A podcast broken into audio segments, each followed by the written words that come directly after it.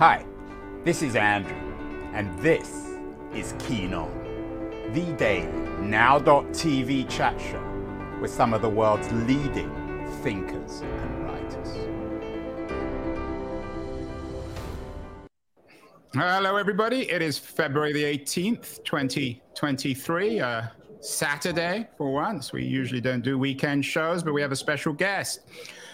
Um, looking at the headlines is rather depressing today. The Financial Times leads with American accusations of Russia committing war crimes against humanity um, in Ukraine, articulated by Kamala Harris at the Munich Security Conference. The Wall Street Journal um, concurs, leading with the same story. Uh, there's all sorts of other stories at the Munich Security Conference, including the Journal story about China's top diplomat criticizing the United States as two sides seek bilateral talks. One wonders what exactly bilateral talks mean. Meanwhile, the New York Times, which we all rely on, is also reporting from Munich, suggesting that Western leaders have pledged support for Ukraine as long as necessary. One of the authors of that Times piece is my guest today, Roger Cohen, uh, one of the New York Times' most um, uh, iconic foreign correspondents. Uh, he has a new book out, uh, An Affirming Flame Meditations on Life and Politics. It's an interesting book. It, it combines uh, a number of his great columns over the years uh, with uh, a 20,000 word essay on the state of the world. Roger is joining us from Munich, where he's covering this conference for the New York Times. Roger, state of the world. How depressed are you at the moment on uh, on February 23, 20, uh, 2023? Actually, February 18th. I've got two threes on my mind. Uh, yeah.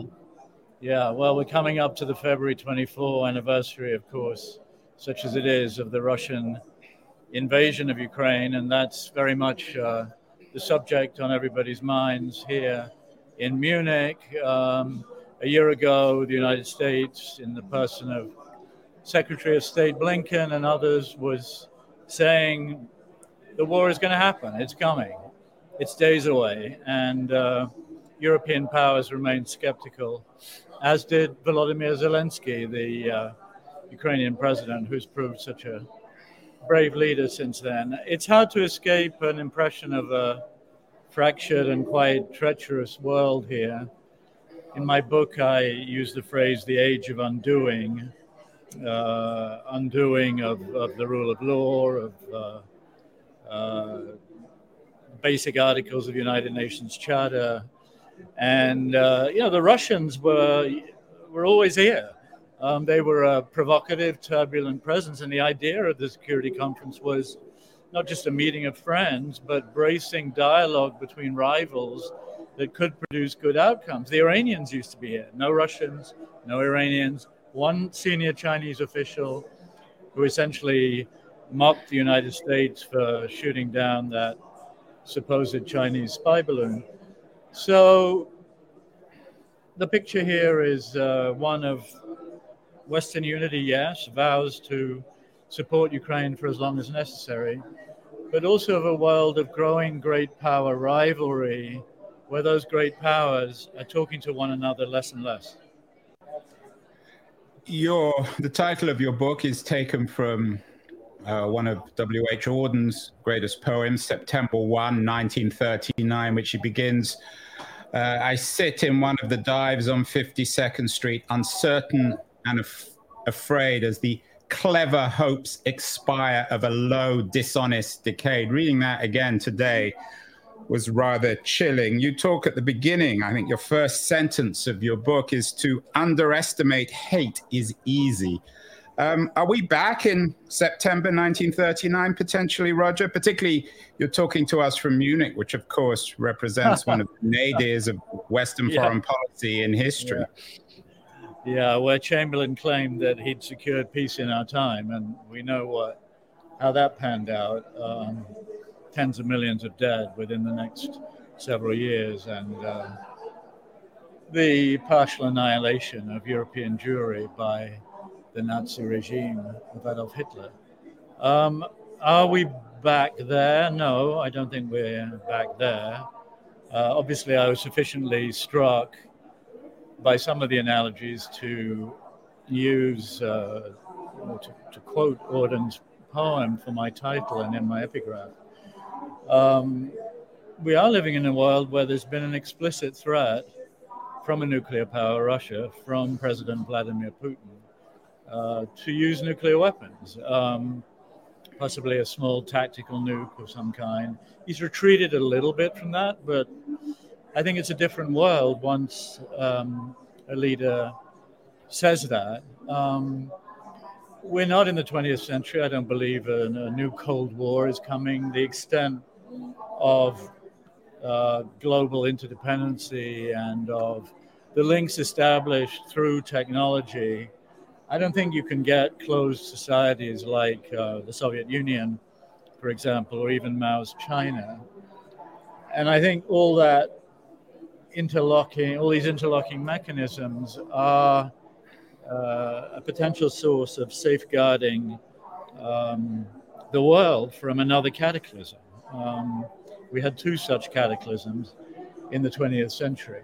I think the world's more dangerous, more combustible than at any other time in my lifetime, and um, we need to be vigilant. Um, I quote the Szymborska poem at the beginning of my essay, at the beginning of the book, uh, on hatred. And we've learned in the United States, I think during the presidency of Donald Trump, he launched his campaign by describing all uh, Mexican immigrants as, quote, rapists, unquote. And that propelled him to the top uh, of the race um, to become the Republican candidate and subsequently to the presidency. So, and Trump had a very acute understanding of uh, how to get the blood up. How to get the blood up. You know, that's how ruthless nationalist, xenophobic politicians operate. They find scapegoats. And uh, to underestimate the human proclivity for hatred, to find relief from the pain or agony of life uh, by joining some tribe, uh, affirming hatred of some scapegoat, some other pe- people. I think, I think that's um, to underestimate that is extremely, extremely dangerous. Um, you recall Ben Franklin in Philadelphia uh, in the at the birth of the United States, um, a republic if you can keep it, when asked what form of government had been adopted. Um, this assumption that liberal democracy, the rule of law, open societies, open markets, free markets would inevitably spread after the end of the Cold War has proved dead wrong. That is not what we've seen in recent years with the spread of autocracies and with the spread of rightist political movements within our own Western societies. And that's, that reflects great failings and great complacency on the part, in my view, of Western elites. So, yeah, it's a more menacing world, but not yet the world that Auden was describing in 1939. And I hope it will not become that, obviously.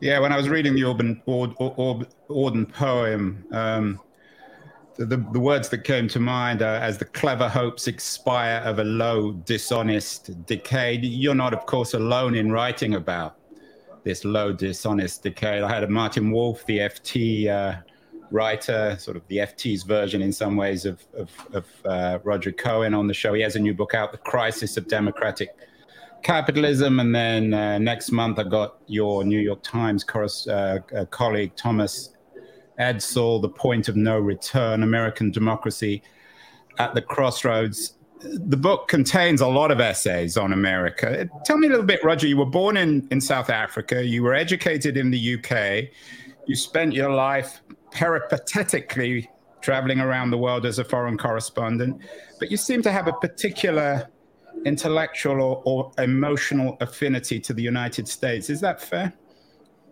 I'd say that's fair. Yeah, um, I was actually born in London and then to South African parents and then whisked back to South Africa at the age of two months and uh, spent my infancy there before my dad, uh, who was a physician and was actually the dean of the last residency at Wits University in Johannesburg that was still admitting black students.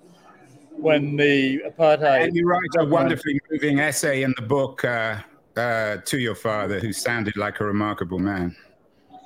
Yeah, he was a very special man in many ways. Anyway, he could not stand it when he could no longer admit black students to that residency, and so the family left for the UK, where I mainly grew up uh, and uh, was educated. Um, I then went to Paris, uh, was teaching English and studied writing, and was hired by Reuters, and left the UK in 1980, and and became an American citizen about uh, soon 20 years ago. Uh, yeah, I found a kind of freedom in the United States. Look, we all know what a flawed country the United States is, but what is America? America is churn. America is constant reinvention, and I've not lost hope that that will continue. That uh, for all the deep problems, um, going right back to slavery and going right back to America's continues continuing problems with race and with racism,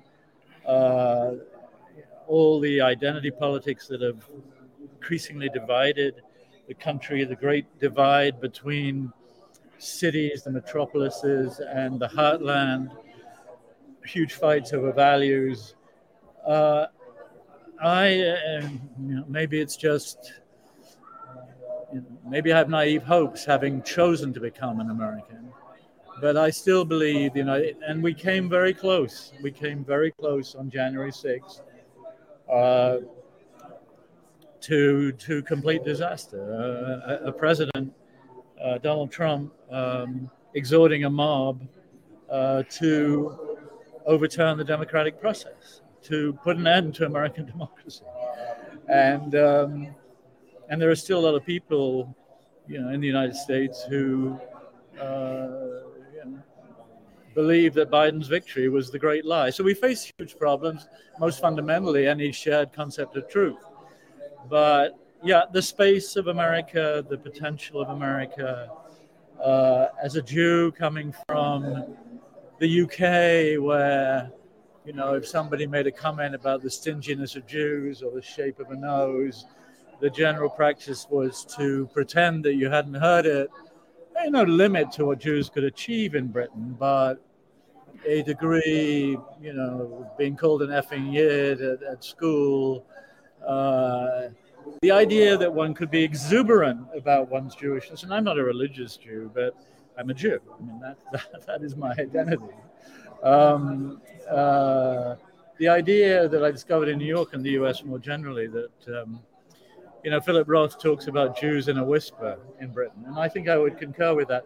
So that was another element in. Uh, in this feeling that in New York, in particular, and in, and in the United States in general, I had found the place that, you know, Robert Frost writes that, I'm not sure I'm getting exactly right, but home's the place where when you have to go there, they have to take you in. And I think I found something of that feeling in, in the US, just a feeling that this was my natural home you dedicate the book to Sarah Hull Cleveland. Um, do you you don't live in the United States though, do you? Uh, do you live? Um, I live you... well. Sarah and I live between. I live in Paris. I'm the Paris bureau chief of, of the New York Times. Sarah is a professor at uh, Columbia. Prevent. Right. So that's what I was thinking. Do you commute backwards and yeah. forwards? Well, well, she. Yeah. I mean, she actually.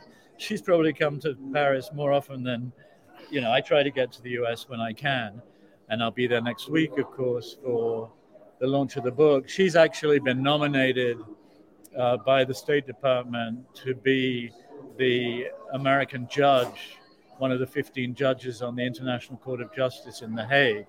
But that is, uh, you have to win a vote in the UN General Assembly and in the Security Council. And that vote will take place in November. So she's campaigning. So it's possible that come uh, next year, the beginning of next year, she will in fact be in The Hague, which of course is, uh, you know, would feel compared to New York like the, uh, uh, I don't know, the 13th arrondissement of Paris um, in terms of proximity. So we'll see what happens with all that. But yes, I am based in Paris, but I consider my home to be in the United States. I have uh, Sarah has a home in uh, in Harlem, in New York, and I have a house in Colorado.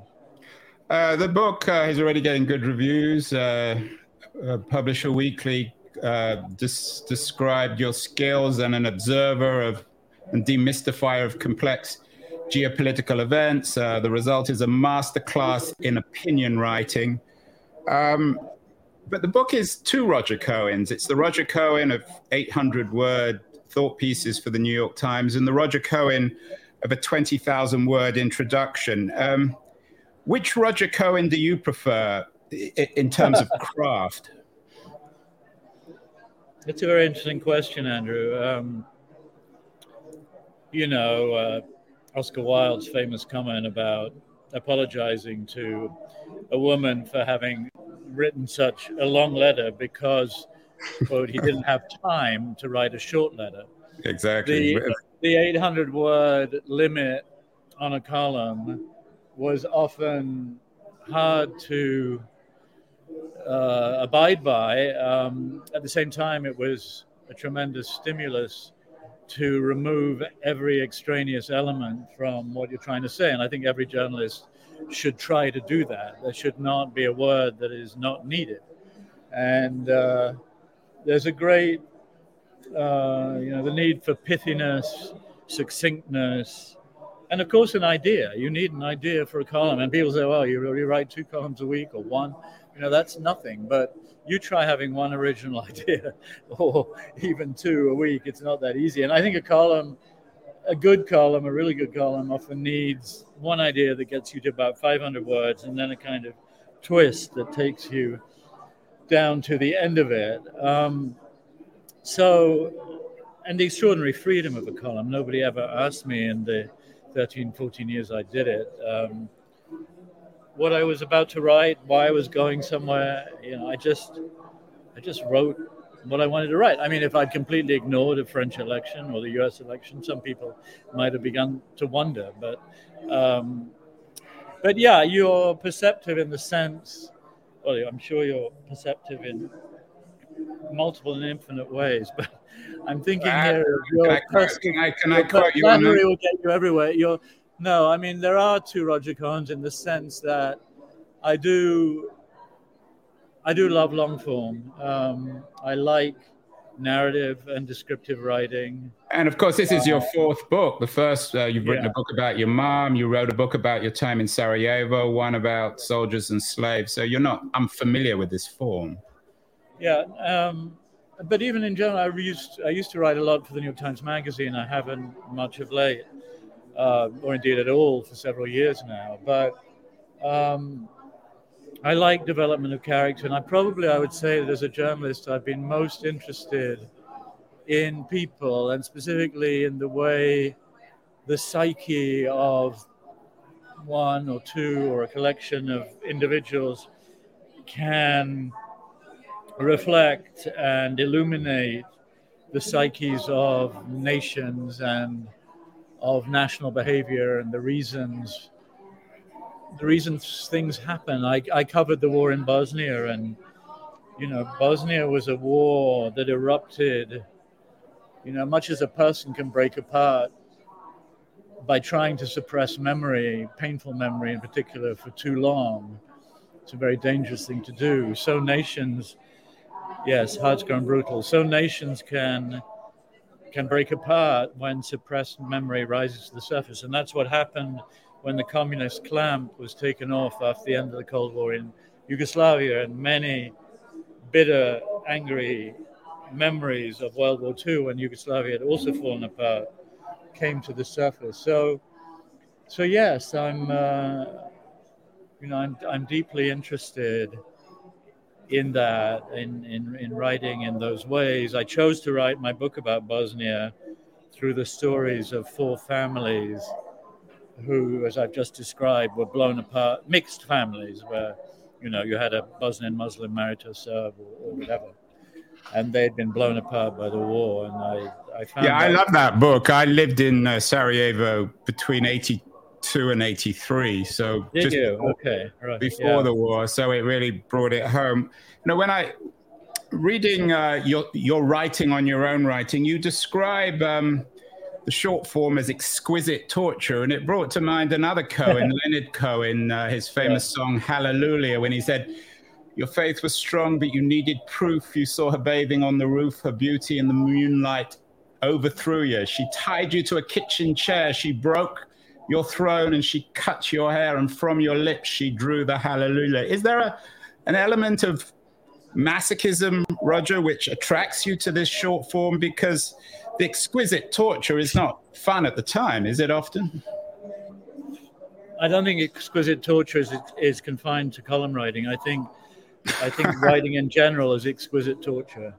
But um, short form in I mean, particular. I mean, the, the, the thing hard. is, you know, the, the there are two two sides to the scale. Uh, you know, the the exquisite torture is offset by the unmatchable and deep pleasure and reward of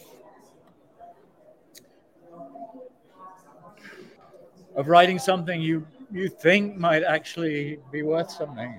I, am not sure I'm getting emotional, but I am. Uh, uh, forgive me. Um, it, it's it's a struggle. It's a battle. Um, but if you believe you have something to say, you have to go through it. I mean, everyone has something that makes them tick, uh, and I guess what makes me tick ultimately is that. Your most emotional book, I think, was The Girl from Human Street, a Jewish odyssey, a Jewish family odyssey about your mother.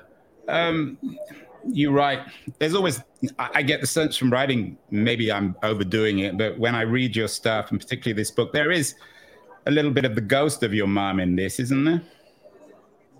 Yeah, she's always there. I mean, my mother was um, I was just thinking actually, and next year it'll be a quarter century since she died. Um, so, uh, but anyway, she was she was bipolar, manic depressive, and she was intermittently suicidal, and uh, um, and I set out to try to understand. She was. I mean, I've been very concerned with the issue of belonging in my writing and the issue of uh, uprooting.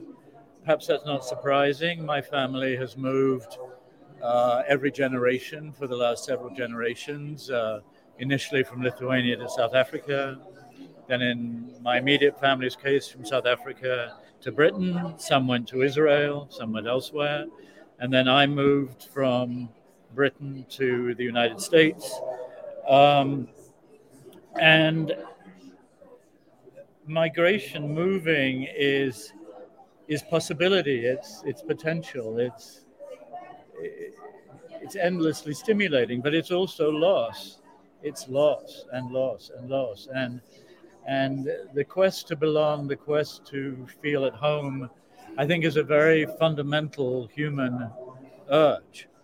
And uh, my mother was uprooted from a fairly close knit Jewish community in South Africa into what was still sort of post war Britain, chilly, foggy, cold, wet, you know, putting coins in a meter to get hot water, living in a small apartment while her hard driving husband uh, pursued a career as, um, as a physician. Um, uh, he was an expert, became a professor at Guy's Hospital and a world expert on malaria. So, yeah, the. Um, uh, the loss of my mother into psychiatric institutions when I was two. Uh, her suicide attempts, one very serious when I was 22. She survived by a miracle. Yeah, they marked my life and they. Um, here they have, for people watching, here we have a photo of uh, Roger's mother, June Cohen, with Roger when he was a young boy. Yeah, my yeah. No, it left. Um, uh, it left uh, you know left a melancholy and, and an emptiness um, inside me that I think I've only rather late in life you know, grappled with fully and come to recognize and accept. Um, Do you think, Roger, that there's a sort of you, you, say you've always written about belonging of one kind or another. There's a Homeric quality to this in the sense that the people who best write about belonging don't belong, that they have to essentially sacrifice their belonging in order to write about it. Yeah, there's something about that. I think I I have a phrase uh, early in an affirming flame about um, you know the writer. I mean, since I can remember, I've you know you're you're in and you're out. You're you're a participant and a, a protagonist, and you're an onlooker. There's a there's a side of your mind of your brain that is that is always looking on, looking at looking at what's going on around you, but looking also looking at you know what you're actually involved in with uh, with an outsider's eye. I think that first struck me when I moved to France, uh, moved to Paris. Um, I was at Oxford University and I ended up studying history and French, and that enabled me to go to France for a year as an assistant d'anglais, uh, teaching English in a lycée in the Paris suburbs. And I became aware that as I became fluent in French and assumed a French identity, uh, that there was something I liked about that. Uh, you know, you have a slightly different identity in whatever language you use. And also, I was an onlooker on French society. And then, of course, I ended up as a foreign correspondent before I became a columnist. And um, yeah, that's my nature. I think I, you know, I'm a note taker. You're an unbelonger. Let, us end on a positive note, Roger. You, you're going to run. Um, you note that the book is uh, describing what you call our age of undoing. So let's try and figure out how we can undo, so to speak, our age of undoing. Uh, you wrote an interesting New York Times uh, piece uh, last month on Davos, the collective elite of the West meet. And you wrote, and I think very profoundly, if the old is gone, it sounds like Marx in an odd way. If the old is gone, the new order is not yet born. Power, and, and let's just say that again. If the old is gone, the new order is not yet born. I think that's what um, that's what Auden was talking about also in 1939. How are we going to put back together the old in a new way? I'm not sure, Andrew. I mean, you know. Well, I, if you don't know, Roger, I, who does?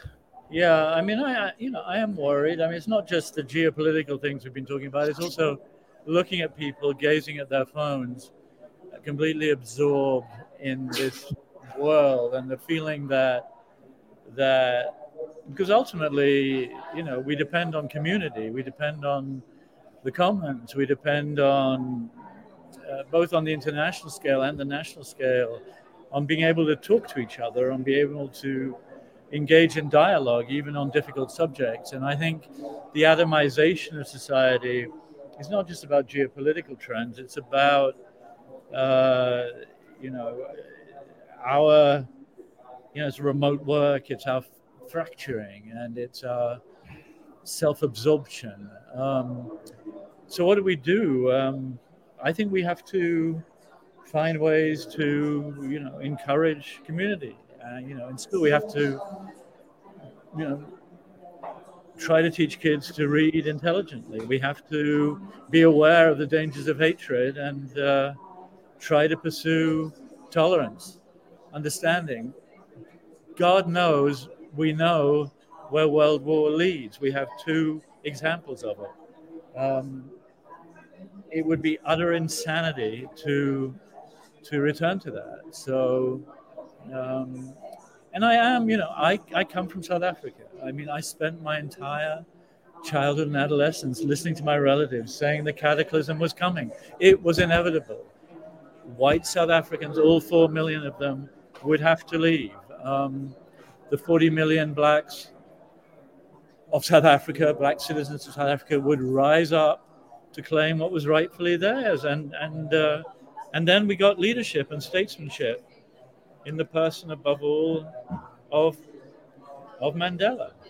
Uh, I am. Yeah, there's the spirit of Mandela in the book. And let's end with the end of the uh, the Auden poem, um, where you take the title of the book. Um, May I compose like them of eros and of dust, beleaguered by the same negation and despair, show an affirming flame. What is an affirming flame, Roger? Why'd you call the book that, and what does it mean?